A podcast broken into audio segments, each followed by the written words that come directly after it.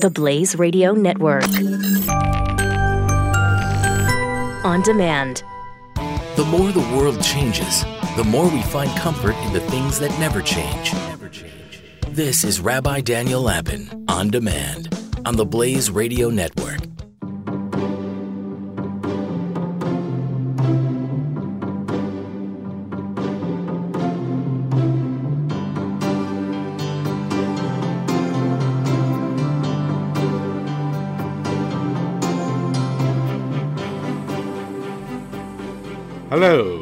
Everybody.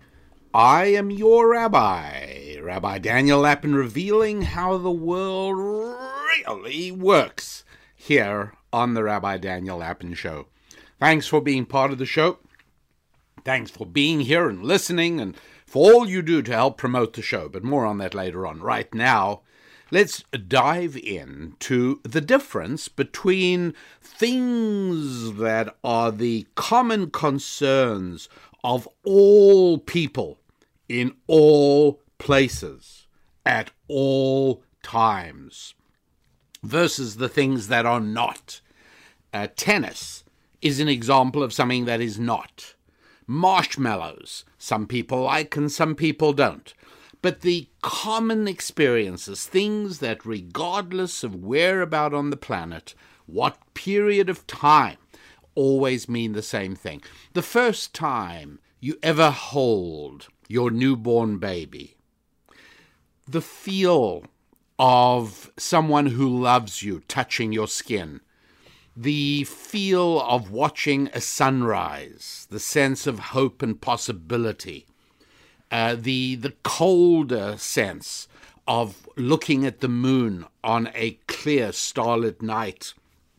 All of these things are very basic. The relationships we have with our parents, the relationships we have with our siblings, these are things that are always relevant. They are common concerns of all people. Now, we don't necessarily react to them all the same. How we treat our parents is very different across the entire spectrum of cultures on the planet. Um, how we react um, to pleasure, how we seek out pleasure, whether there are any restrictions at all that we place upon our attaining pleasure, uh, particularly of the sensual variety, all of those are extremely localized. They're uh, cultural, they are specific, but the fact that those things all exist and that their power calls for some measure of formal reaction from each culture, that's common. So the, the general rule is that uh, everything that is part of the common concerns of human beings everywhere, always, those are things that are seriously treated in ancient Jewish wisdom and the Bible. All of those things that are not common to all places and all people and all times, like tennis or marshmallows, uh, those things are not discussed. Well, one common concern is laughter, right? People everywhere, in every time, have always laughed. Right? People, some people have more reason to laugh, some people have less, less reason to laugh. But if you decided to talk about laughter, in any of the languages on the planet, the people to whom you're speaking and who understand that particular language would nod their heads knowingly. They would know exactly what you're talking about. Right? In a way that if you gave uh, a talk in some remote country's language on marshmallows or tennis, they would shake their heads. They would scrunch up their eyebrows. They wouldn't know what you're talking about. Speak about laughter. Everybody gets it. Laughing is a common human experience. It always has been. And therefore, in the context of uh, what I just said a moment ago, we would expect to find the Bible talking about laughter. And sure enough, it absolutely does. Where and when? Well, here's where it gets kind of interesting. Uh, out of uh, 13 mentions in the Hebrew scriptures in the Old Testament, 12 of them are in the five books of Moses, and one of them is in the book of Judges. That's it. Of the 12 that are in the five books of Moses, nine of them are clumped and concentrated together in five chapters Genesis 17 through 21. And then there are uh, a couple more. But the overwhelming majority of them are just in those five chapters. That's it. What are those five chapters talking about? Well, they're talking about Isaac, the firstborn Hebrew, right? And the son of Abraham and Sarah. Now, the the most uh, the most important and seminal event in the life of Abraham was when Abraham, his father, understood God to be asking him to sacrifice him. And so there is the entire account of how uh, Abraham took Isaac up to uh, Mount Moriah and on the way, Isaac said, "You know, I, I see you've got the wood for the sacrifice we're doing, and uh, and you've got the knife to slaughter the animal, but where's the animal?" And probably with with his heart breaking, uh, Abraham said, "God will provide, my son. God will provide. Don't worry." And uh, then uh, Abraham ties Isaac down on the altar, binds him till he is immobile on the altar uh, Isaac, who is, or he's not a child at this point, he's, he's already uh, uh in his 20s or 30s, and at this uh, 30, 37, I think, at this point, you just got to do a little bit gen- Genesis arithmetic to, uh, to, to find that all out.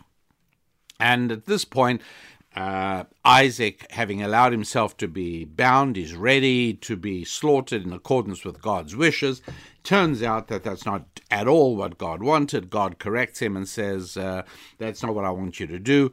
And uh, Abraham finds a, a, ram, a male sheep in, in, in the undergrowth, and sacrifices him instead. That's the seminal story in, in Isaac's life.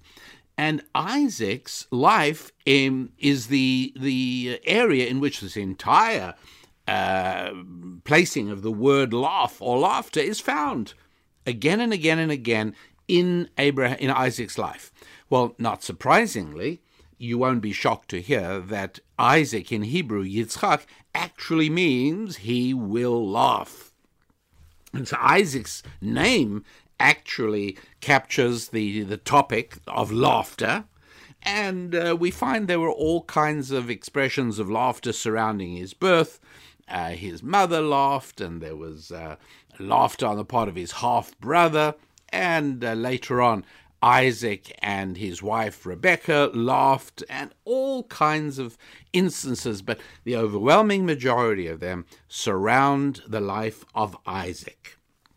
And uh, what I would like to do is welcome you into my workshop while we try and dissect what's going on here.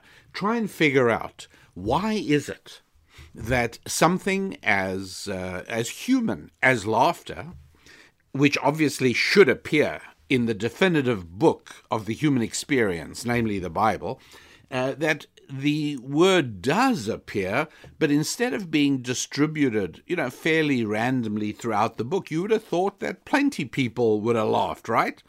But instead of that, we find that mention of laughter is concentrated heavily around the life of Isaac. What is going on here? And uh, I think I will take a quick break, and as soon as we get back, why, I will then tell you exactly what the connection is between Isaac, his near sacrifice, and hilarity and laughter.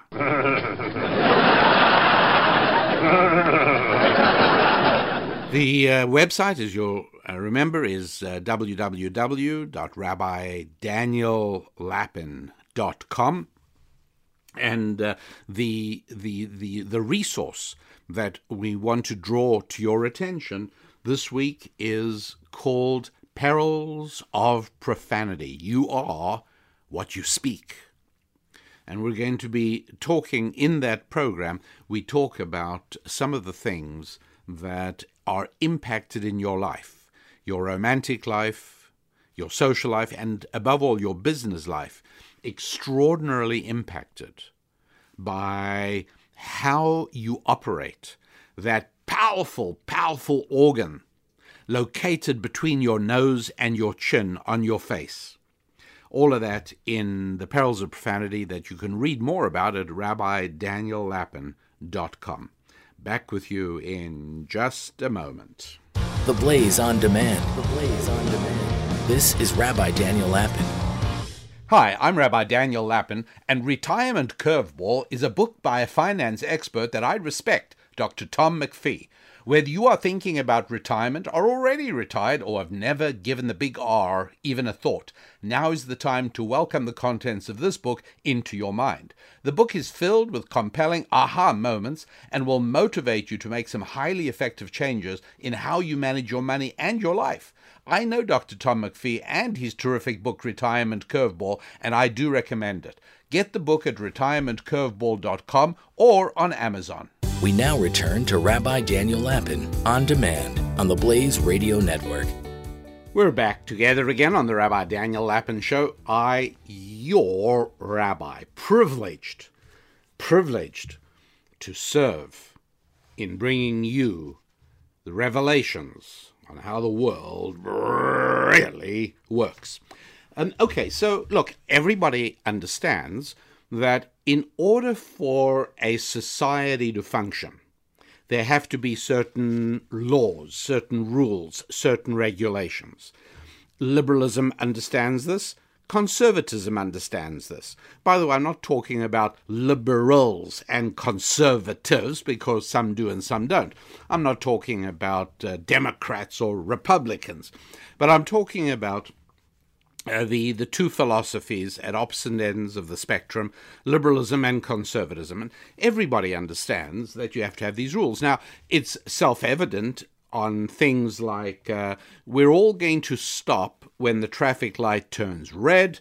When it turns green, we will go. Everybody gets that because the consequences of violation are immediate and usually painful. And so little argument about that. You you never find liberalism saying this is an unfair infringement on people's rights.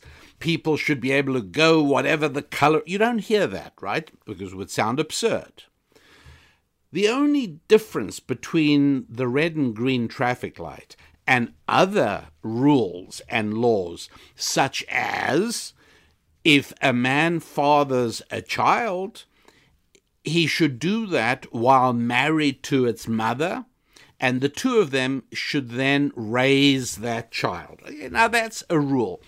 It makes society work better just the way the red green traffic light rule does. The trouble is that violating this particular rule appears to carry no penalty. It looks as if you can go ahead and, as a man, impregnate women and pretty much do so with impunity. If the law catches up with you and they, they will try and get uh, uh, child support, but if you don't have anything and you're on welfare, eh, by and large, you can get away with it. And what happens if you've fathered 10 different children by 10 different women? So fine, it's it's one of the costs of freedom. Uh, this this is how it's looked at.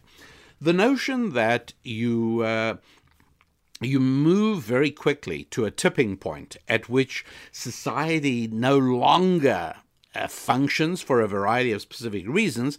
Uh, it's it's the same as the the traffic light rule. You know, if if one or two people in a city go through a traffic light once a month, we can deal with that. There, there may be an accident, there may be tragic occurrences, but uh, you know, you you you penalize the person, you you keep it under control. You haven't reached a cascade point. But uh, if, as in many other countries around the world, uh, far more people disregard the traffic light than pay attention to it, then it just cascades out of control and it becomes a, a meaningless thing, and uh, driving becomes what it is. And you're all familiar with what happens then. But it's not that easy uh, to to see things where the consequences are less immediate and less fatal and less dramatic. Not not at all as easy. So conservatism says, look, society works best when people govern themselves, when people regulate their own behavior, because in the final analysis, there are not enough policemen in the country to police all the policemen who need policing themselves while they're doing the job of policing the rest of us. So conservatism says this works better if we all self regulate. Obviously, to do that, you have to be raised in a certain way. If, as a child, you are not raised in a law abiding environment, then it's extremely unlikely that you're going to become one magically as a teenager or as an adolescent or as a young adult. And sure enough, uh, we see that a family, an intact mother father headed family, is the very best environment for creating human beings capable of self regulation. Right within a Judeo Christian cultural context. That's uh, how it works best children that uh, just happen into the world through uh, accidental impregnations and are raised partially by television, partially by the state, partially by single moms who have many other children, fathered by many other men.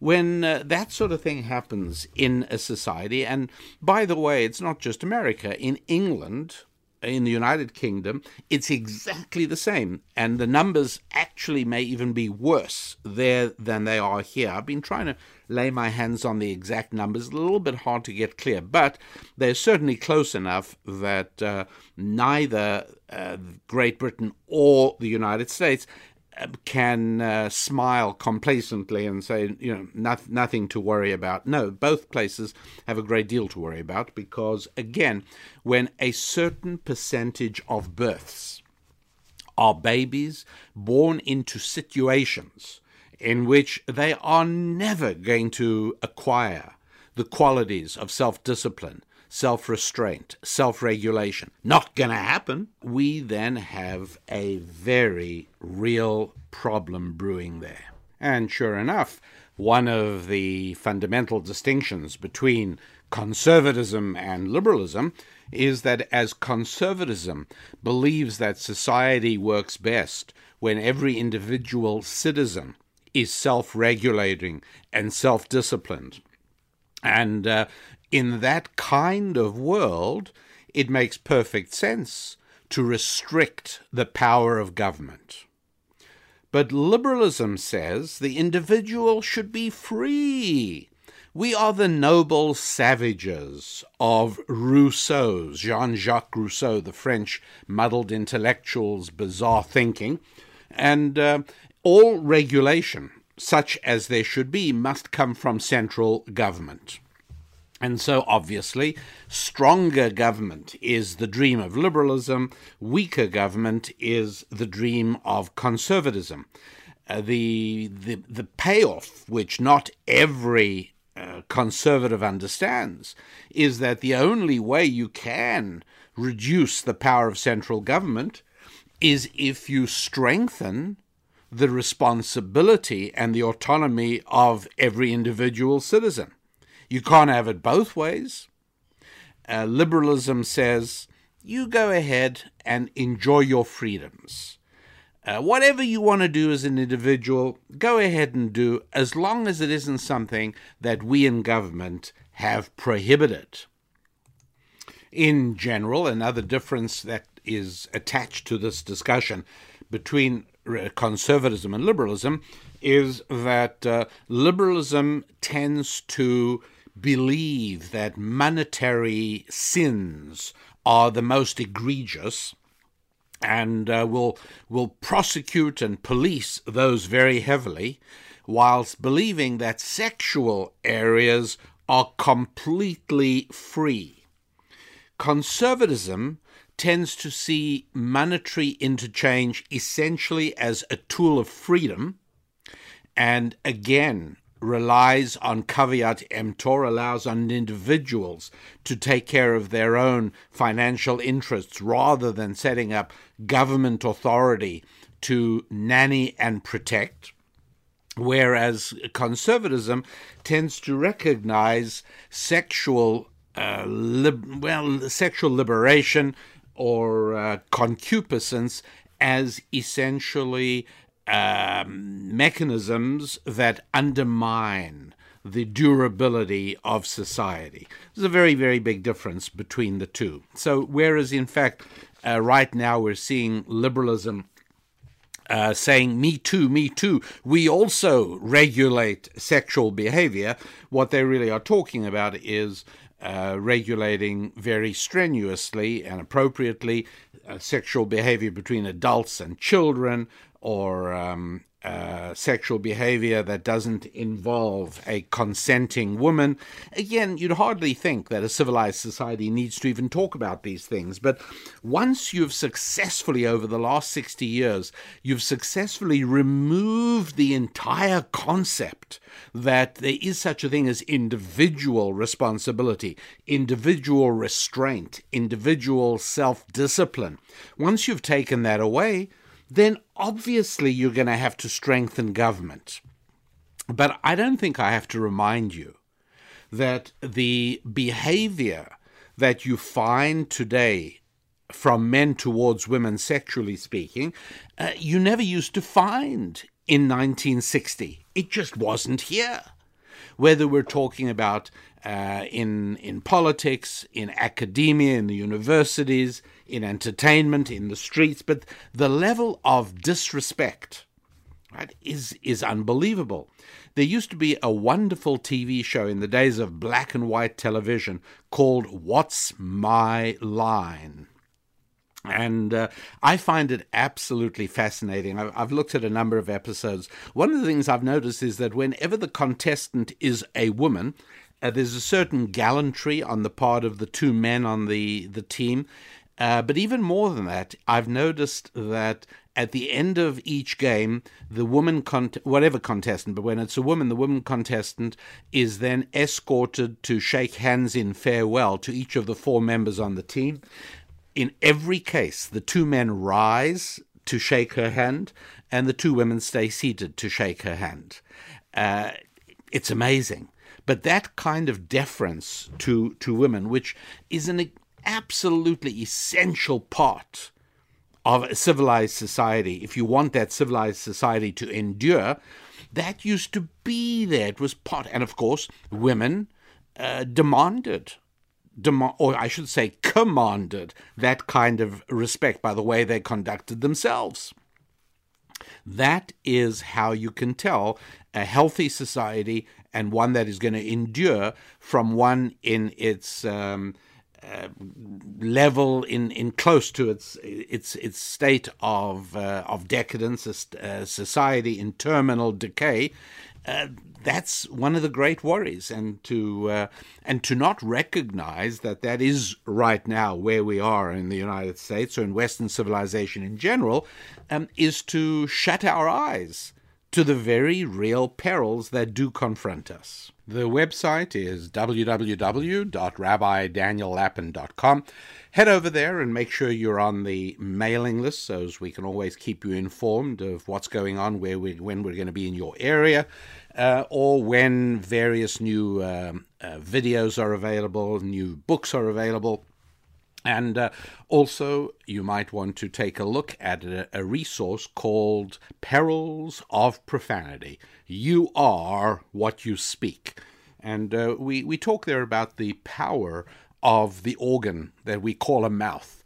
The fact that this is one of our key tools in social interaction, romantic interaction, and above all, yes, business interaction. Whether you are applying for a job, asking for a raise, negotiating a multi million dollar contract, what you need to develop the fluency with is your mouth. Our ability to articulate ideas effectively and persuasively is life changing. And this program, Perils of Profanity Are What You Speak, is a very good way of starting off an exploration into how to improve your ability to communicate fluently and effectively. So that's at www.rabbidaniellapin.com. Back with you in just a moment. This is Rabbi Daniel Lapin on demand on the Blaze Radio Network. With stories in the areas of family, friendship, faith, and finance. This is Rabbi Daniel Lapin, only on the Blaze Radio Network on demand. The Rabbi Daniel Lapin Show. Thanks for being back with me, your rabbi, reminding you that the more that things change, the more we need to depend upon those things that never change. And laughter is one of those things that never changes. But wait, we're still trying to explore the nature of laughter. And to do that, I mentioned that uh, it is discussed in the Bible, but oddly enough, the entire discussion of laughter is compressed into only five chapters of the Bible. Now, in the five books of Moses, there are 187 chapters, right? Genesis has the most at 50 chapters, and uh, the remaining four books um, divide up 137 chapters between them for a total of 187. Out of 187 chapters, virtually all the mentions of laughter are contained within five contiguous chapters Genesis 17 through 21, all dealing with the life of Isaac. And what was the distinguishing characteristic of Isaac? Well, uh, the distinguishing characteristic of Isaac was that he helped complete the Abraham story. In other words, Abraham characterized uh, during his life the quality of compassion and kindness. Now, you would think that that's ideal, right? Surely, if you're going to start a new people, a new culture, a new civilization, then exactly what you need is kindness and compassion. But of course, that is overlooking the necessity of balance. And uh, anybody who has tried to raise children on the basis exclusively of kindness and compassion uh, knows that you run the risk of raising monsters, not children. Because kindness and compassion on its own means you have to be kind to people, and who are better determinators of the feelings of of kindness they receive than the recipients themselves. And so I must tell you what treating me kindly means. It means complying with my wishes and surrendering to my desires. And um, that's what kindness and compassion means. It means, in other words, punishing me for things I do wrong. It's all very well to say, well, ultimately that's compassion, but it isn't. It isn't. Compassion means being nice to the person according to their own lights all the time. But sensible people run their lives and raise their children and run their societies on the basis of balance. And what are they balancing? Well, on the one end, you've got kindness and compassion, and on the other, you've got structure and law, structure and regulation. And if you lean too far over in the direction of structure and regulation, it becomes tyrannical, whether it's a family or a nation. And if you lean over too far in the direction of liberalism, of kindness and compassion, uh, you end up with another kind of tyranny. And that's the crazy thing that whichever extreme that you veer towards, either the left end of the spectrum of kindness and compassion or the right end of the spectrum, structure and regulation, whenever you veer towards either extreme on that spectrum, you actually end up with a tyranny. You end up with circumstances under which it's absolutely horrible to live, it's tormenting. But by steering for the golden mean right down the middle, occasionally moving a little to the left as needed, a little to the right as needed to uh, rectify occasional uh, errors, to, to make minor course adjustments.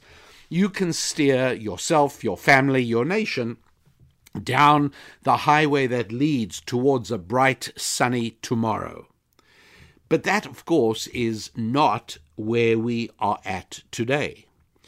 But um, when we speak about the three uh, forefathers of the three founding fathers, if you like, of the Hebrew people, uh, Abram, Isaac, and Jacob are who they are.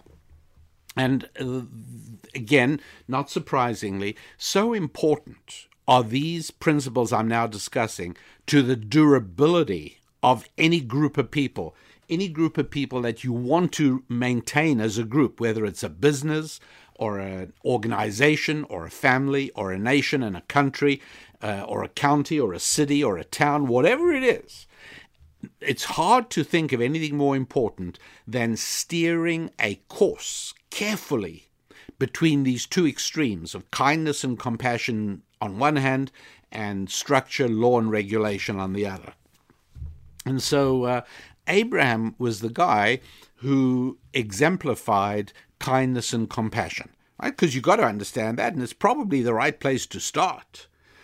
So, uh, not surprisingly, ancient Jewish wisdom points out from certain Hebrew words in the text that uh, Abraham and his wife Sarah started a ministry that quickly grew to a uh, to a mega ministry. That's right; they very quickly um, worshipped with twenty thousand devotees they attracted about 20,000 people to their vision of, um, of, a, of a single God. It's what we call monotheism. And so this was a very successful ministry. Um, yeah, 20,000 people in those days was a huge, huge congregation. And um, then Isaac came and took over, and you would have thought that he'd have grown it to maybe 40,000, maybe 50,000 people, maybe more. Um, but in fact, it turned out that pretty much everybody left him. and uh, by the time his son Jacob came along, the entire Hebrew people had been reduced to about 70 souls. And those were the 70 souls who went to Egypt at the end of Genesis. But uh, what about the tens of thousands of people that were attracted by Abraham? Ancient Jewish wisdom answers that as well. And uh, you won't be horrified to hear that Isaac drove them all away. Why? Well, because Isaac's emphasis was on the other end of the spectrum. Uh, this the end of regulation, rules, structure, discipline, and you know, as we I think we can all understand, uh, the message of um, of uh, compassion and kindness is is tremendously seductive, and it's one of the reasons that uh, liberalism finds it so easy to gain adherents, whether uh, in elsewhere in the Western world or in the United States uh, or in Canada, where liberalism says, hey, kindness and compassion from government. Whatever you need, we'll give you, we'll provide. You want security? All you got to do is surrender your freedom. After all, what is freedom other than some untouchable abstract? So don't worry about your freedom, but your security will take care of you all the way from the cradle to the grave. Any need you could possibly have, oh, we'll take care of you. And that message is incredibly seductive. And uh, so it was. Uh, Abraham, uh, again, not, not to that extent, but Abraham preaching a message of kindness and compassion was very seductive. Isaac comes along, and again, he's the guy who agreed to be bound uh, literally and figuratively. The, the laws of God were like straps around his body, and he accepted that willingly. He presented the alternative, equally necessary viewpoint of structure and laws that, yes, when the light turns red, you put your foot on the brakes and you stop your car. That's what you do. Uh, not that not that Abram would disagree with that, obviously, but I'm sure you get the idea. And then along comes, comes Jacob finally and provides the synthesis between the two. And uh, Jacob shows the way. And that, of course, is the start of the Hebrew people. That is what we call the children of Israel. Israel is another name for Jacob. And uh, it is uh, the children of Israel or the children of Jacob.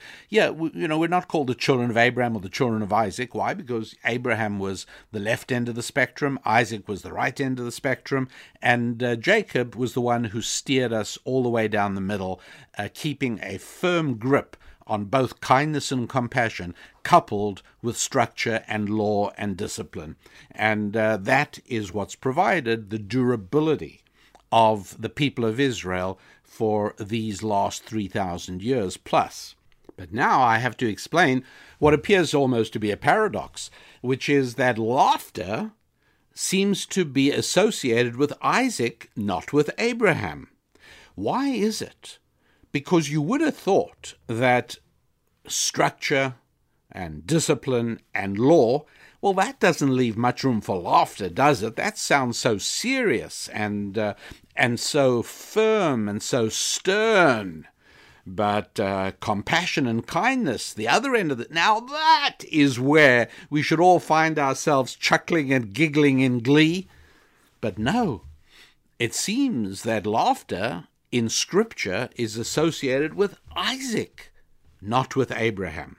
Why is that? Well, I'm going to tell you that just as soon as we come back. But first, the website, rabbidaniellapin.com. You got that? www.rabbidaniellapin.com.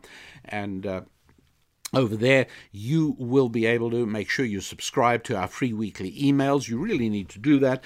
You'll also be able to look at back issues of Ask the Rabbi, where we deal with a different life question every week. You can also read back issues of Susan's musings.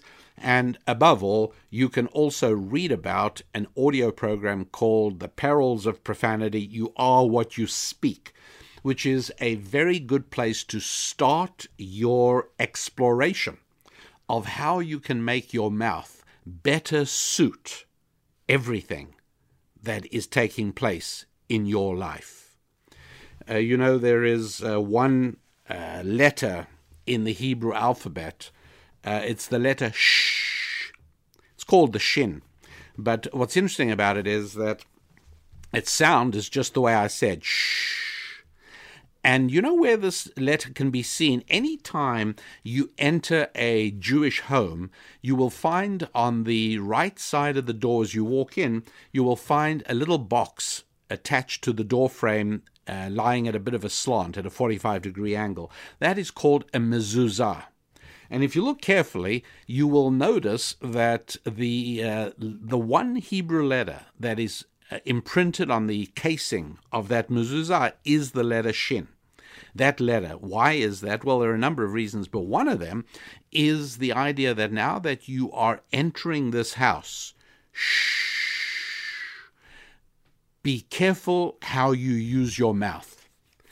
In other words, the idea that God is providing here is that the mouth can do an enormous amount of good and it can also do an enormous amount of harm. You can help and heal you can hurt, but you can also help. You can do good for people with your mouth, but the dangers of what you do wrong with your mouth in speaking about people, against people, harshly towards people.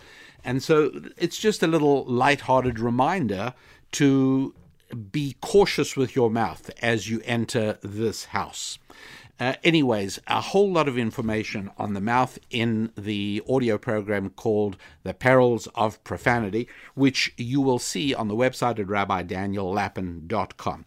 And in just a moment, back again to discover why is it that laughter is more associated with the world of structure, law, and order, and not associated with the world of freedom and uh, and concupiscence and uh, and license and compassion and kindness?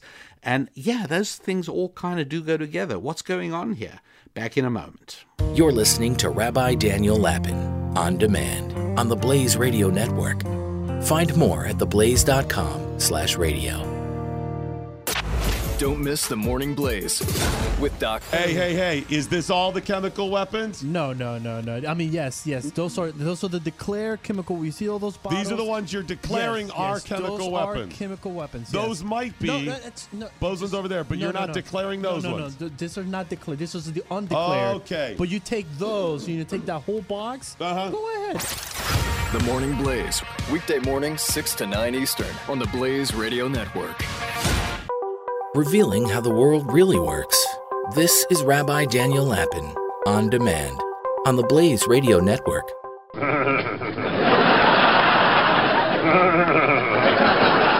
Back again, the Rabbi Daniel Lapin show. You're there and I'm here. Thank you very much indeed.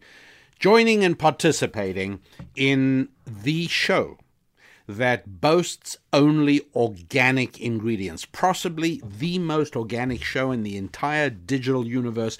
Not a single artificial ingredient makes its way into the Rabbi Daniel Lapin show.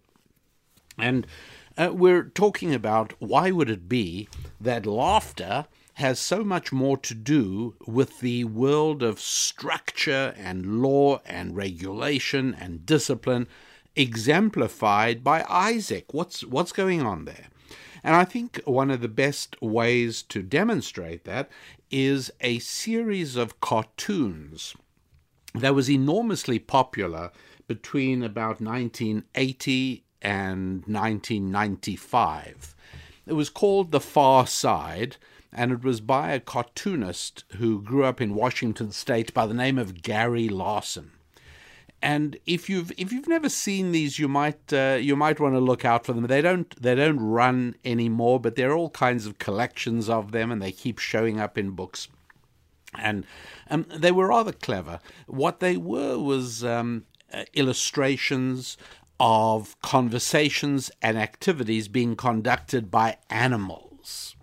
And so um, you'd sometimes, uh, you know, you'd see cows uh, talking with one another uh, about people and uh, uh, and it was just it was just really clever. It was well done. Uh, the whole the whole thing was that behind the scenes, animals have these complicated lives and uh, dense conversations with one another, in which they discuss all the things that concern us, but with a with with with a far more uh, perceptive eye than human beings have. It was called the Far Side. Anyways, look, very funny. I, I, I thought they were clever. But I also realized that if perchance we found ourselves living in a world where animals really did converse, then they wouldn't be funny anymore. The whole reason that Gary Larson's Far Side cartoons were funny is because they violated a sense of what is. But if there is nothing to violate, if there are no rules and structures, then how can anything be actually funny? Because there's absolutely nothing to violate. And so it is for that reason that, in general, uh, the conservative side of, of thinking has more capacity for humor than the liberal. But wait a moment, surely most comedians are liberal. I'm coming to that in just a moment. I am going to explain that. But the you, you remember the old joke about how many feminists does it take to screw in a light bulb? And the answer is that's not funny. That really sort of captures it exactly. Because if absolutely nothing is off the table, right? You know, there was a time a while back where um, uh, house fathers uh, where house husbands was was sort of funny. There were jokes. They even they even made one or two movies about uh, men who stay at home and sweep their house and look after the kids while the women are at work. And it used to be funny, obviously, otherwise they wouldn't have made comedies about it. Today, you could never make a funny joke about that, not because it's not real, but precisely because there is nothing to thrust against. You know what I mean? If uh, when a runner is about to start the 100 meter dash, you'll find they have starting blocks, right? They they they they have blocks that are are driven into the ground that the the runner when the starting pistol goes off the runner pushes against those and gets his launch you know and off he goes um, if on the other hand there were no starting blocks and the surface was like ice um, the the runner would would propel his feet as if he was riding a bicycle frantically, but he'd go absolutely nowhere. You've got to be able to push off something. And uh, if you have rules and regulations and structure and law, then you can push off that and you can be funny because you can contradict that. You can violate what everyone knows to be normality, what everyone knows to be the rules and the structures. Uh, you you joke against and and you've you've got some traction. But uh, if you're on ice, meaning that uh, there are no inviolable rules to life. What you thought men were men and women were women? Well, in those days, uh, man-woman jokes were funny, but they're not anymore because there's nothing there. And that is one of the big secrets to understand about humor. That humor plays off a sense of violating what is what is normal, what is widely accepted, what is understood to be true and right and authentic. You push off that and you can create very funny humor about almost anything. But if that doesn't exist, if there are no rules and structures, and now we're looking at the left end of the spectrum, the spectrum of kindness and compassion, where anything is okay, where your feelings matter more than anything else, which again is uh, why we find today that uh, that when a uh, a young man, and this is recent news as of the time I'm recording this, a young man is winning weightlifting championships um, because he said he feels like a woman. He declared himself a woman and he's competing in women's weightlifting. Well, you won't be shocked to hear that he's walking away with all the prizes. And uh, and uh, those who uh, uh, who criticize it are pretty much silenced.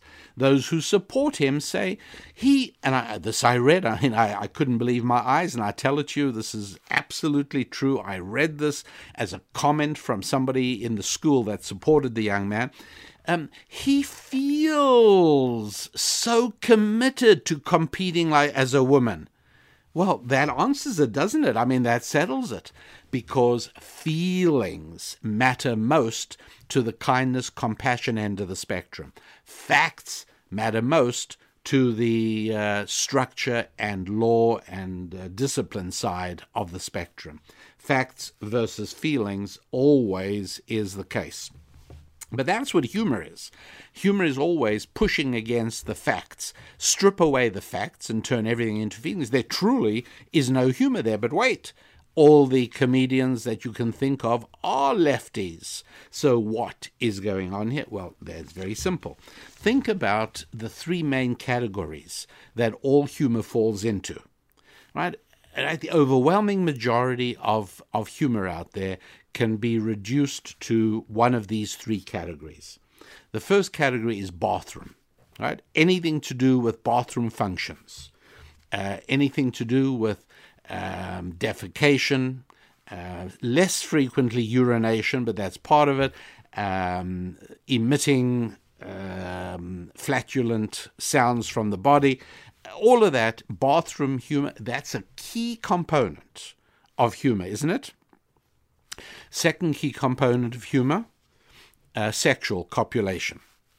That's a major part of it. Okay, and uh, and you'll see again a whole lot of jokes revolve around that. And then finally, God, uh, religious jokes. Okay, why is it? Because in a world of liberalism, the only things that are still inviolable, the only things that no matter what you say, no matter how much you believe in the tenets of liberalism, that human nature can be modified and that nothing is fixed, even male and female are not fixed. The one thing that is fixed is you're still going to go to the bathroom. And th- that is why that provides the starting block, if you like, a tremendous kickstart to humor because it's something to push against. Uh, in addition, of course, it is also, it enjoys the advantage that the world has always accepted, and we still do, even, even the high priests of liberalism still prefer to relieve themselves in private.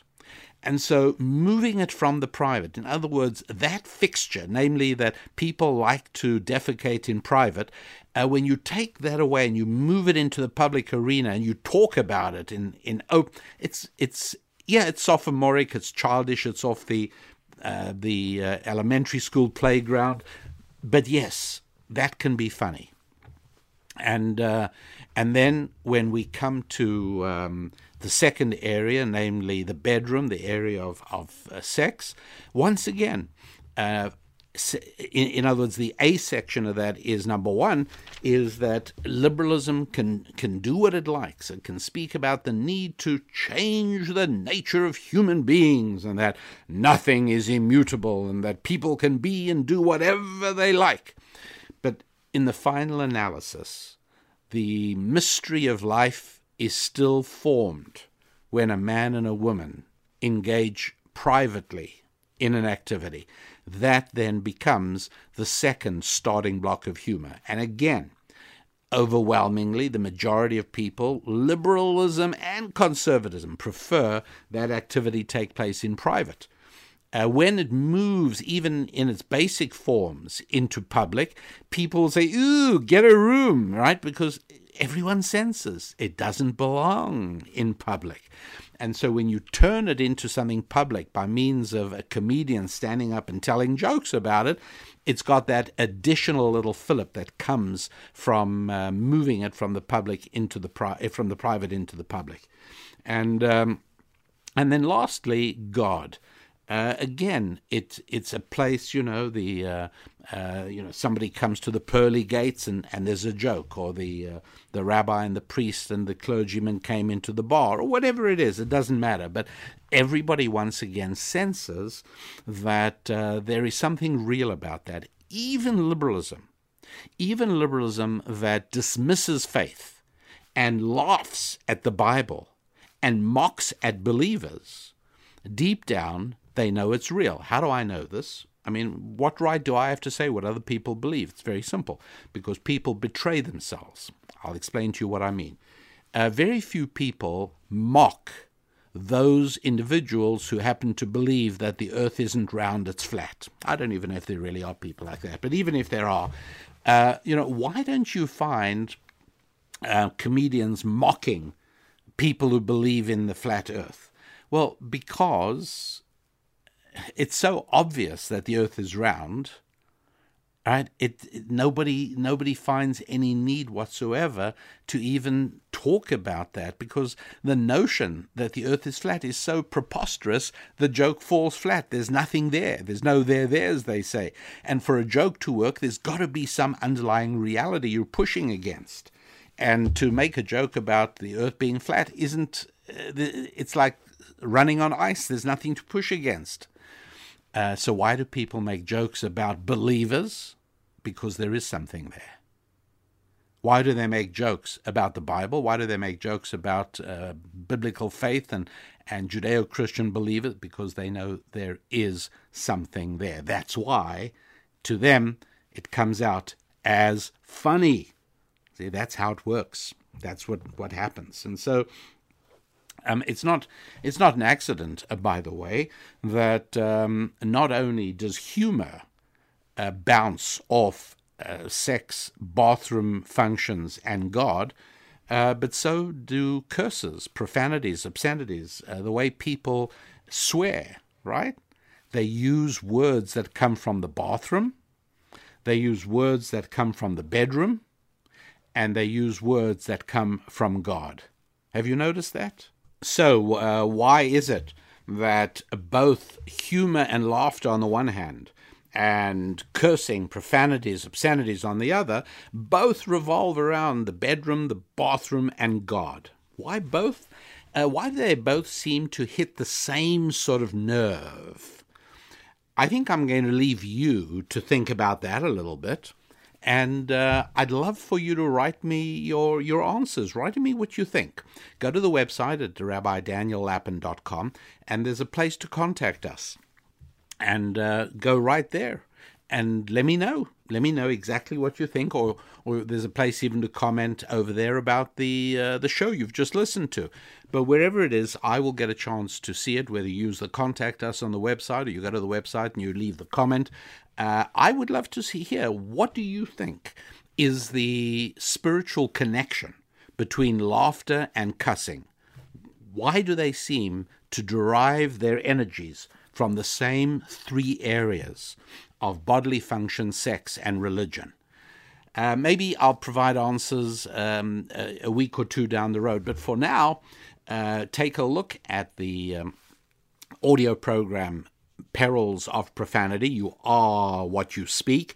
You will find this on the website, and I very much uh, encourage you to take a look at Perils of Profanity because so much of what we succeed in and fail in stems from how effectively we use our mouths. So, a good place to start is a simple one hour audio program. By the way, you can download it right away after the show. Go ahead and download it. You can start listening to it immediately. Uh, the Perils of Profanity at rabbidaniellapin.com. Until next week, my friends, I want to wish you a week of good health and prosperity. I'm Rabbi Daniel Lapin. God bless spilling ancient solutions to modern problems in areas of family, faith, friendship, and finance. This is Rabbi Daniel Lapin on demand on the Blaze Radio Network.